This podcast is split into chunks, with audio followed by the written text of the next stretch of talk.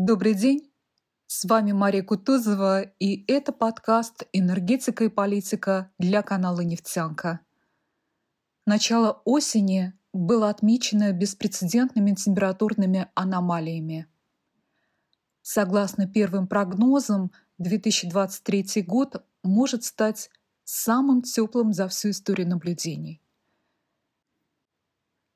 Сентябрь текущего года оказался самым аномально теплым месяцем, начиная с 1940 года, или на 1,75 градусов по Цельсию теплее, чем в среднем за сентябрь в доиндустриальный период. Для Европы сентябрь 2023 года стал самым теплым сентябрем за всю историю наблюдений. На 2,51 градуса по Цельсию выше среднего показателя за период начиная с 90-х годов прошлого века. Поверхность моря в сентябре также продемонстрировала один из самых высоких показателей за всю историю наблюдений.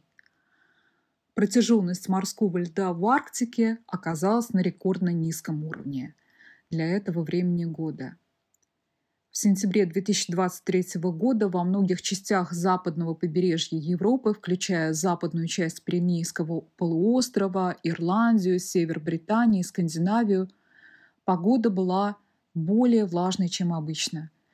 В Греции прошли ливни, связанные с ураганом Даниэль. Это событие также стало причиной разрушительного наводнения в Ливии. На юге Бразилии и Чили также наблюдались экстремальные осадки – Ливень накрыл Нью-Йорк, вызвав наводнение и вот чрезвычайного положения в городе. От засухи пострадали Юго-Восток США, Мексика, Центральная Азия и Австралия, где был зарегистрирован самый засушливый сентябрь за всю историю наблюдений. В октябре в Москве проходил фестиваль «Наука». Одним из главных направлений лекционных курсов стала климатология – Согласно выводам ученых МГУ, антропогенный фактор продолжает оказывать воздействие на геохимические процессы на планете. Доиндустриальная величина содержания углерода на Земле составляла 600 гигатонн. Сейчас этот показатель на 50% выше доиндустриального уровня, составляя сегодня около 900 гигатонн. На соседних планетах с Землей, Марсе и Венере атмосфера состоит в основном из углекислого газа. Кислород на нашей планете есть только потому, что на планете есть жизнь, есть растения.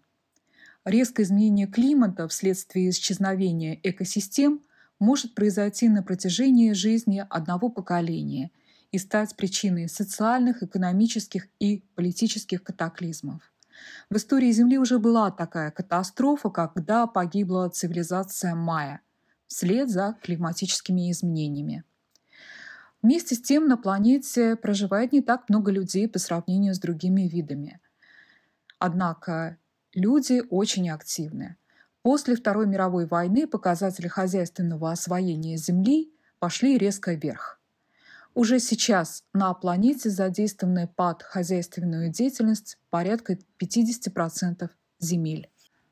У ученых есть модели, согласно которым ресурсов на Земле достаточно для проживания 50 миллиардов человек. И это сбалансированная модель.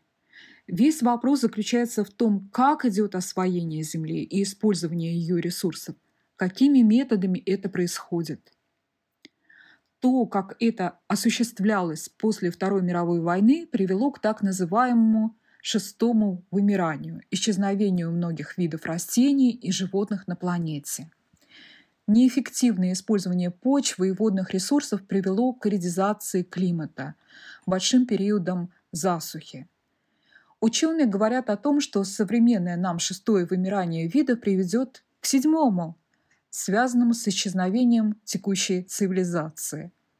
Остановить этот процесс может помочь только восстановление экосистем и изменение в существующих хозяйственных моделях освоения ресурсов планеты. С вами была Мария Кутузова. Всем процветания!